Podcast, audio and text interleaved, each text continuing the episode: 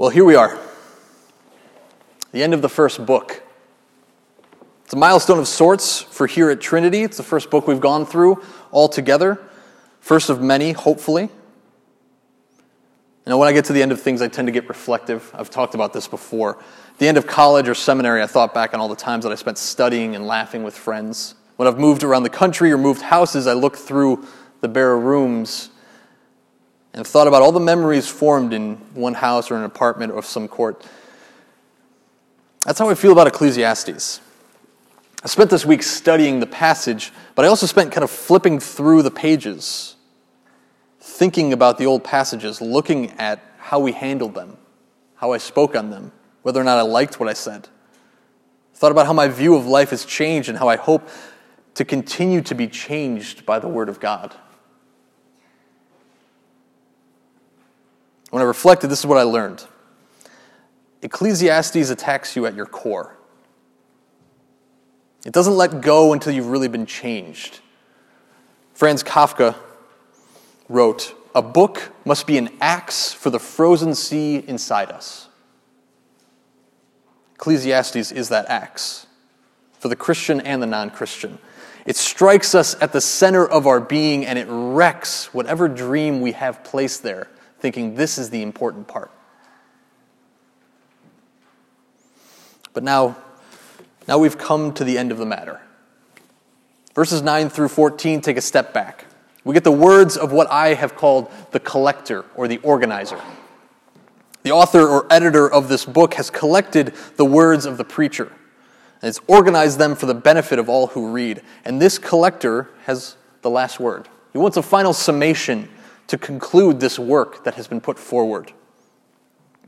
His concluding thoughts are more of an elaboration on all that we've heard in Ecclesiastes. It's not some contrasting opinion. But more specifically, they're an elaboration on the last application that we learned about last week. Last week, we saw the general application of the preacher. He came to the very end of his long speech, and he said to us, Remember your Creator in your youth. We spent a long time talking about how we are to remember our Creator in many different ways. Remember it as an ease for a time in this life under the sun, bringing us comfort dealing with hardship in this life. I pointed us all to Jesus Christ, the Creator and Redeemer. He brings comfort. But here, here at the end of the matter, the collector and organizer wants to tell us how how do you remember your Creator? How does this collector and organizer want to tell you to remember your Creator? How do you remember Jesus? What steps can you take? He gives us three steps. First is follow wisdom, second is flee pride, and third is fear God. And each of these steps will help us remember this Creator before us. It'll help us walk through this life under the sun. So let's end this great book with a comforting map, a tour guide of sorts to guide us through this life. So, verse 9, let's dive in. Verse 9 begins by pointing out the preacher has taught many things, even beyond this book, making him not only wise, but also a great teacher. The wise don't only sit in a room reading or they don't go out experiencing life and thinking, this is all there is to it. They take what they have learned and they share it. They teach, they build up other people towards wisdom. That has been the aim from the beginning. Teaching us wisdom in this life. So, the first call our collector tells us may seem fairly obvious to us because it's what has been said for the last 12 chapters, but it's necessary to reiterate follow after wisdom. Put it another way, the more we grow in knowledge, the more we apply that knowledge in life, the more we will remember God. So go out and pick up a book. Go out and experience life. Listen to stories of those older than you. Those who are older, hear the dreams of those who are younger than you. Chase down your hopes. Find an interesting part of life to explore. Learn to make bread. I've said that like five times, and I still haven't made bread myself. How about find out about 17th century Russian poetry? Just figure it out. What's going on with that? Learn about the philosophical turn of the 1960s. That's a big one. The world is going on around us, and we can choose so many different areas to understand and to study. And as we learn more and we apply more, we will see an infinitely complicated world that screams out someone is behind all of this. Someone is out there. Our Creator. But it's not just the pursuit of wisdom that will drive us along because he elaborates his point. There are specificities that the collector lays out for us. The preacher was teaching wisdom, yes, but he was doing so in certain ways. He was calling people to follow after him in wisdom, but he was teaching them wisdom through first clarity. Clarity. The order of things is a great way to understand and grow in wisdom, our collector says. Paul tells us in 1 Corinthians a worship service should be done decently and in good order. Why? For clarity's sake. If you were to walk into a service or this service itself, and we were all speaking a different language, no one would give an interpretation. You'd be sitting there wondering, what is going on with these people? Or if we're singing some songs and no one provided any words for the songs and just presumed everyone knew it, you'd be left in complete confusion. There'd be no wisdom to glean from this service. The lack of clarity caused you to sit in confusion, miss any truth that may have been brought out in the, in the service. The same is true for all areas of life. We aren't handed calculus in first grade. We aren't taught Mozart when we first sit at a piano. They're far too complicated for beginners. Our jobs need clarity. When a boss comes up and tells you to go do something, he doesn't just say do it, he often gives you steps and helps how to do it. Clarity. Otherwise, we just spin our wheels, we fail to accomplish things. Our pursuit of wisdom needs to be orderly. Our desire for truth needs to be grounded. When a teacher steps in front of a classroom and teaches truth without a syllabus or with some lesson plan, the student really is lost, the teacher is lost, and everyone just is worse off for it. And so much of our ability to grow in wisdom is because of a lack of clarity. Either from the teaching we are sitting under, the book we're reading, or the lack of clarity of our own mind. We aren't prepared to hear and understand. We need to be taught how to understand things clearly. We can't presume we even have a mind to understand everything.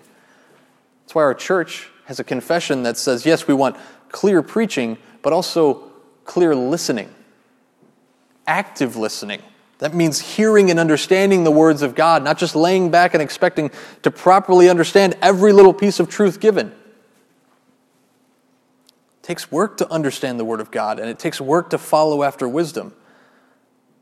Paul says later that God is a God of order.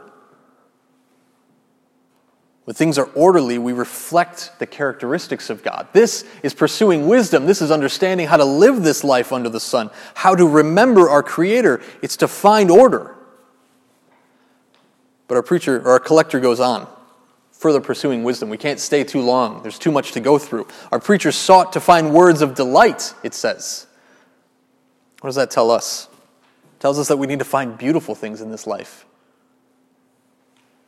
See, we appreciate order. A number of us are engineers, a number of us have math backgrounds, and we think order is great. But maybe we miss a little bit of beauty. It's a big category. You can try and nail it down a little bit. Philosophers will tell you to actually avoid categorizing beauty into just our own perspective. Beauty is in the eye of beholder. Don't hold on to that. Because people from all ages and cultures have stood at St. Peter's Basilica and they look up and see the works of Michelangelo and they go, wow, that's beautiful.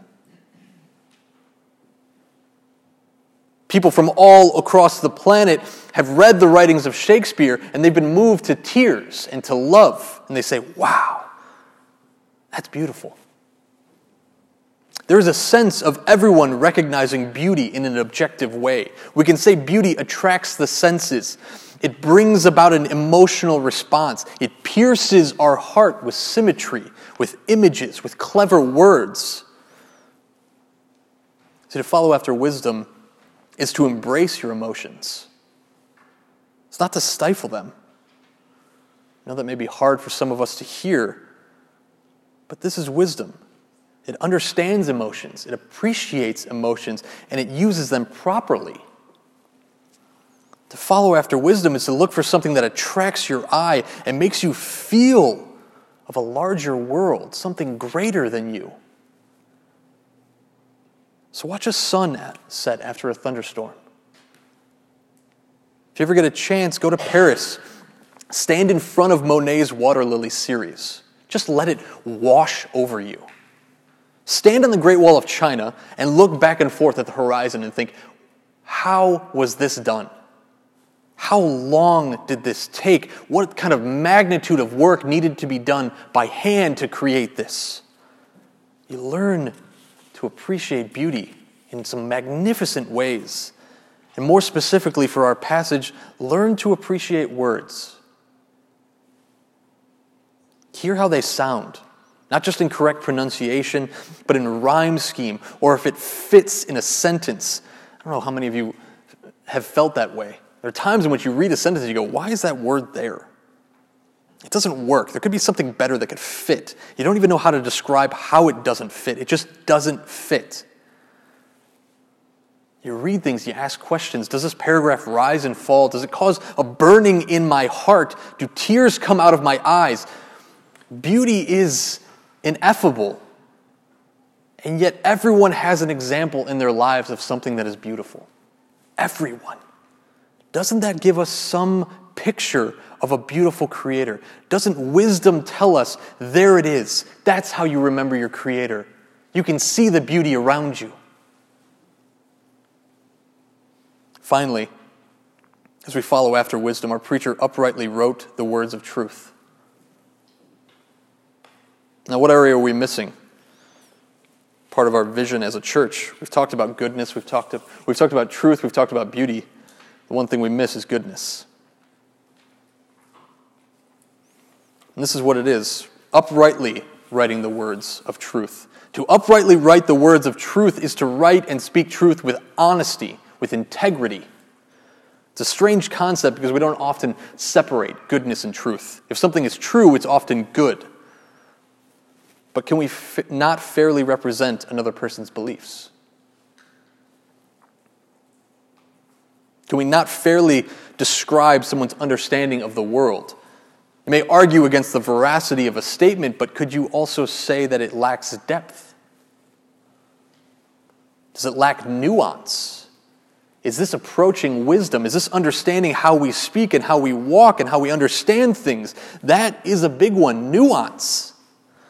To follow after wisdom is to understand where people are coming from.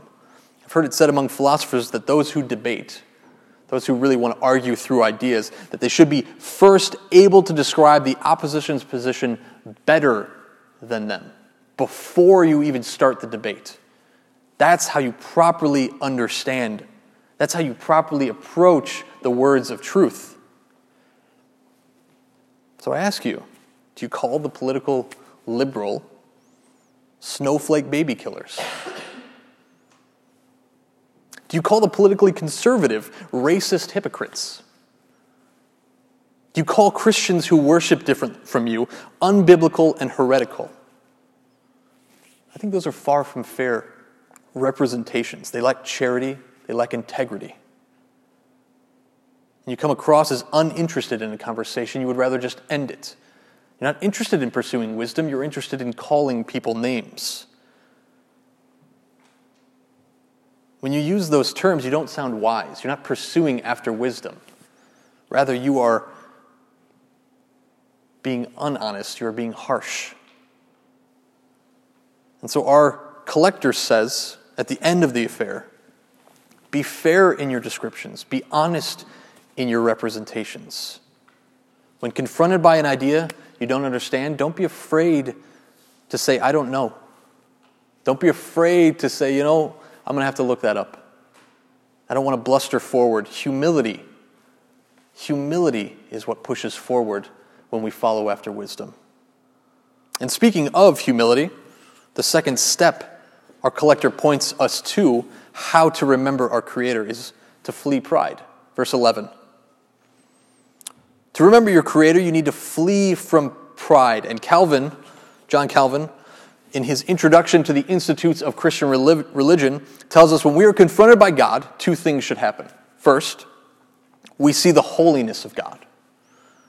We will see He as a creator, as a sustainer, one who is above all things. When we think about who God is and all that He has done, I often, my mind goes to, to Old Testament characters who first embrace and see God. Right? Moses asking to see God, and God tells him, You would die if you saw my glory in all its worth. I remember God showing himself to Elijah on the mountain, and the earthquakes, and fire, and wind, and small whisper where God was. God is far more than we can ever describe. That's what happens when you remember your Creator. You realize the holiness that is there in front of you. But that's the first thing that Calvin points us to. The second thing he says is we should be confronted by our own sinfulness. We will be confronted by how terrible we are in light of a holy God. And you can think of the prophet Isaiah here. Isaiah 6, when he's brought before God into the throne room, he looks upon God upon his throne, and his first statement is, Woe is me, for I am lost. I am a man of unclean lips, and I come from a people of unclean lips. That's the kind of humility that will come from remembering your Creator. You will continue to become more humble the more you remember your Creator, the more you recognize who He is and who you are in relation to it. And so, becoming humble, as again laid out for us by our collector, we have to look to the words of the wise, the ones who will point us forward, who will encourage us in their wisdom point us from ourselves and bring our Creator into view. And so he says, The words of the wise are like goads and nails. Now, we all know what nails are. They're not the things at the end of our fingers, but the nails we put into walls. But what are goads? Goads are used by farmers, by people who work with animals. It can be really a whip, a stick, or any kind of blunt instrument. And it flicks a little bit of pain to cause an action. So if some cow is tilling the ground, some steer, they hit it with a goad to keep it moving along and keep it in a straight line. What a beautiful image that is for the words of the wise. A slight sting to push us in the right direction. Isn't that true? When we're confronted by wisdom, it can hurt, can bruise our hopes and dreams, it can puncture our understanding of the world and our own delusions of grandeur. And so let wisdom be a goad to you. Let it push you out of your own navel gazing. When you're told to remember God, understand death is coming, when you're told to look beyond yourself, we're being pushed, being goaded along. I remember distinctly in the last few months as I've been coming up to the pulpit to start preaching through Ecclesiastes, praying as I'm walking up there saying, let this not be too hard. And there were times when I was preaching, I would stop and I would say, This is really tough. It's really hard. It's dark. It's in those times that we were being smacked around by the words of the, wiz, the wise, being pushed away from our comfortable views of life in the world. We're being told, This is where we are, this is what needs to happen. And so we're being goaded by these words of the wise. We're being pushed and beyond that, we're also pierced. Pierced by the words of the wise. Nails are sharp, they are driven into wood or other material. The words of the wise are sharp. They pierce us, they pierce our hard hearts and our minds. They make us think, they make us feel. We need these wise words to do as I said in the beginning, to take an axe to the ice ocean that is within our heart. We need them to push us and break us from our fixed position. So you can ask yourself what is a deep truth that I hold on to that isn't supported by Scripture? Maybe it's political, maybe it's ethical, maybe it's about worship, maybe it's about feeling you, there's some feeling you have about God. Maybe it's something as simple as a relationship that you have with someone. Wisdom is here to pierce that notion, to rip your faults away from you, to attach you to a stronger foundation. And it says it right there, in verse 11. Like nails firmly fixed. when we have been pushed around and our worldview has been torn down, where do we want to be?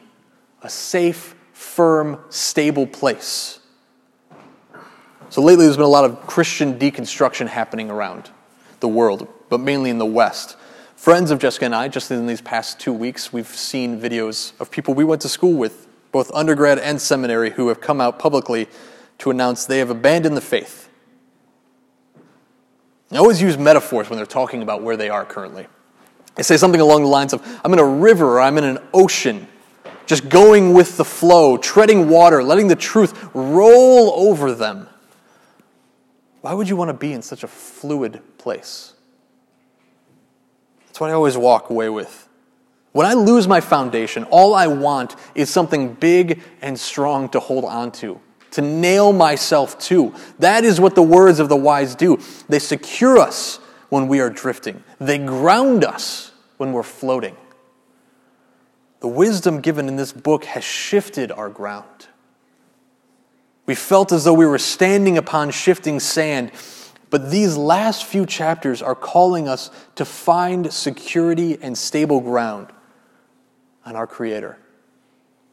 Look to your Creator. Remember your Creator in all of this. So, remember your Creator as you are wishing for stability, as the words have torn you away, as you think about your humility, as you think, I can't figure it out myself. Nail yourself to the Creator. Because without God, we will be left to chase our own understanding, never find stable ground, hopping from place to place, finding ourselves faltering time and time again. That's exactly what verse 12 tells us that happens. It warns us Beware looking beyond all these things that have been given to you. The pursuit of wisdom is good, but the pursuit of knowledge for knowledge's sake, that's a dangerous game to play. There's a scene in The Great Divorce by C.S. Lewis that's actually very reminiscent of this particular warning in verse 12. Lewis describes a man. He's in the suburbs of heaven. And he's invited by God, or the Spirit of God, to enter heaven. He's kind of standing in these two lines, wondering, where exactly am I going to go? He says, Come, come into heaven. But he's warned there will be no atmosphere of inquiry, for I bring you to the land not of questions, but of answers. You shall see the face of God here. But the man, the man was not ready to let go of his quest for questions, to think about, and to have ideas to study about. He wanted to keep thinking. And so he says, We must all interpret those beautiful words in our own way. For me, there is no such thing as a final answer.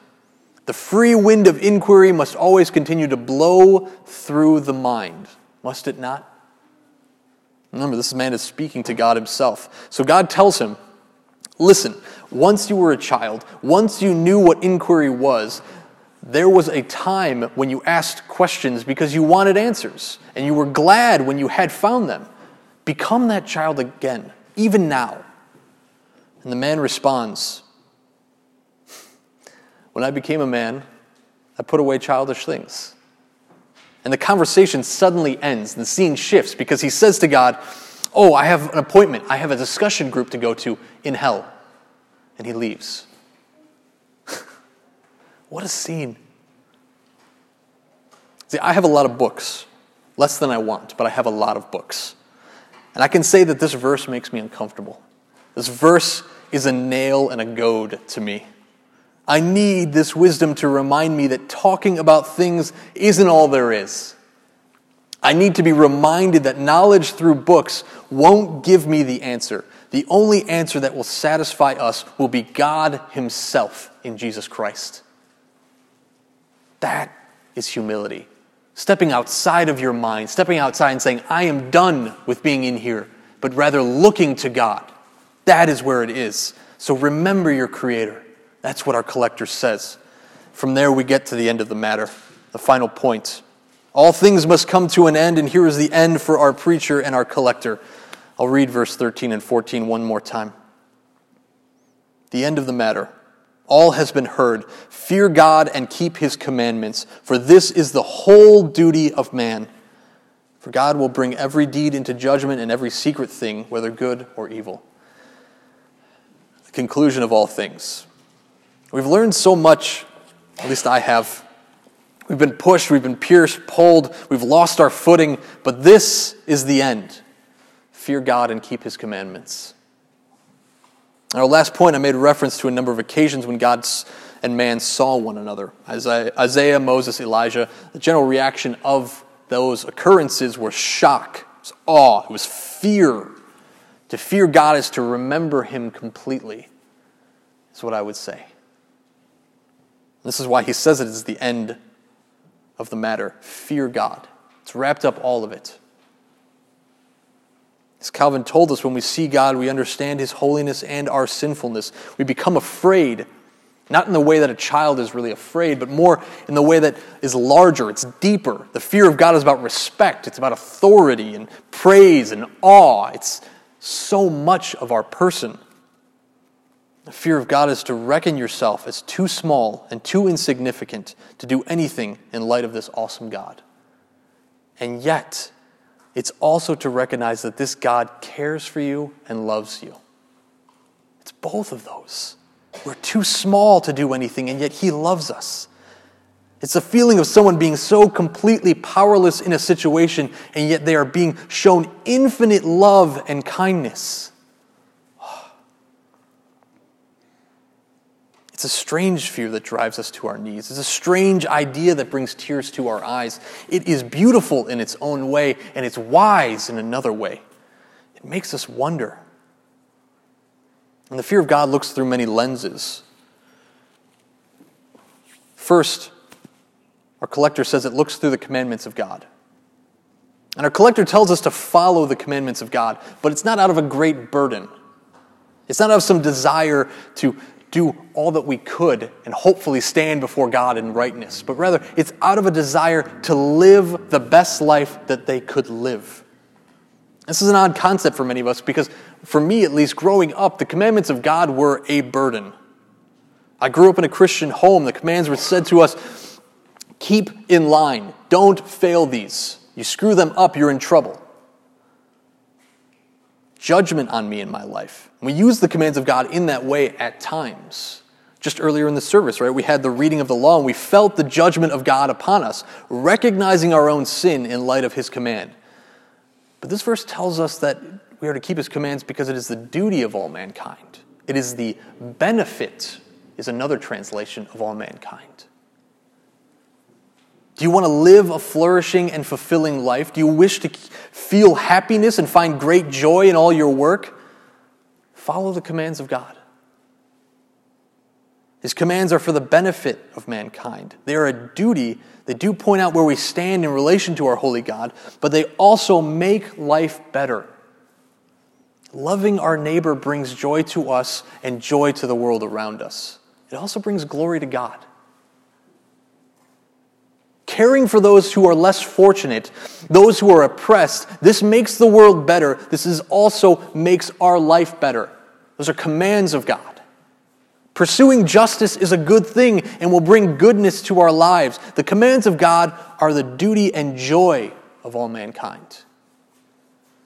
We can stand in awe and fear of a God who has given us perfect commands that will make our lives better and the world better for it. Second, the second lens that our collector looks through at the commands of God and to fear God is that last line of Ecclesiastes. We can't ignore that the commands still bring a little bit of judgment. And it's a horrifying one. It's rather fitting that the last line of Ecclesiastes is actually one of the most fearful lines there is in the Bible. God will bring every deed into judgment, every secret thing, whether good or evil. I was reading a story this week about two young friends stumbling upon a dead body. It was a coming of age tale, which often happens, where the, the height of the story is something really terrible happens, and these two younger people are adults after the fact. And so they had encountered this body, and the boys spoke after the encounter that they would never speak of this again, that their friendship was bonded for life, and this moment would never be heard by anyone else. They were going to take this to the grave. According to Ecclesiastes, God saw that. Whether good or evil, God saw it. He knows us inside and out. He created us, and He can see all that we have done and all that we think about doing. That is scary. That's a horrifying thing to think about. Calvin again calls our hearts idol factories, making idols out of everything that we think about and do. That judgment, that vulnerability will bring fear to people. It will scare us. An all powerful God who created all things will bring judgment to this world. That's where he hits hard. And that's how Ecclesiastes ends in a bit of a fearful and awe producing moment. But I know all of you are smart, relatively, because I'm not that smart. But all of you are smart, and you saw that I skipped over a line. You saw it. Verse 11, what does it say? What did I miss? Those who are paying attention saw, verse 11, the wise, humbling, and fearful words are all given by the one shepherd. Who's the collector talking about here? Because he's not talking about the king. He's not talking about just Solomon or something else. He's pointing to something greater. The fact that the translators themselves put this in uppercase, the one shepherd. What is going on here? That's one of the most beautiful moments in all of Ecclesiastes. In the midst of a harsh statement on judgment, on commands, on pursuing wisdom, all these things that have been pressed upon us after we've been goaded and pierced, torn down and secured to something sturdy, after we felt fear and humility, all those things are done not only by a God who invokes fear and judgment, but by a shepherd, a loving shepherd. The one shepherd, or as the psalmist writes, the Lord is my shepherd, I shall not want. Or, as Jesus Christ says, I am the good shepherd. See, to remember our Creator is to remember our good shepherd. That is the end of the matter. He gives us all wisdom and understanding. Paul says the foolishness of God is far greater than the wisdom of man. That is who is giving us wisdom and understanding. That is who is goading us along with his words. He is the one whose words pierced our hearts and secured us to a strong foundation. He is the one who has shown us the fullness of love, joy, fear, and righteousness by being God himself. And he did all this by being pierced for us. The cross of Jesus Christ is what leads us to remember our Creator. The death, burial, and resurrection of Jesus Christ is what puts the fear of God in us. It is the wisdom of the shepherd that he laid down his life for us. It is the humility of our Creator to die for us. That makes us look beyond ourselves so, as we come to the end of the matter, this is what I say.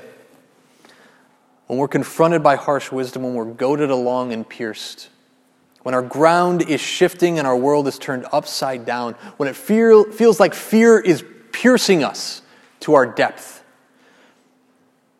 find security in the words of our Good Shepherd. Come to me, all you who are weary and heavy laden, and I will give you rest. Let's pray. Heavenly Father, your word is true and good, and it is your wisdom that you have given us. Lord, build us up and encourage us. Help us to follow after wisdom, to flee pride, and to fear you. Bring the cross into view. We pray this all in Jesus' name. Amen.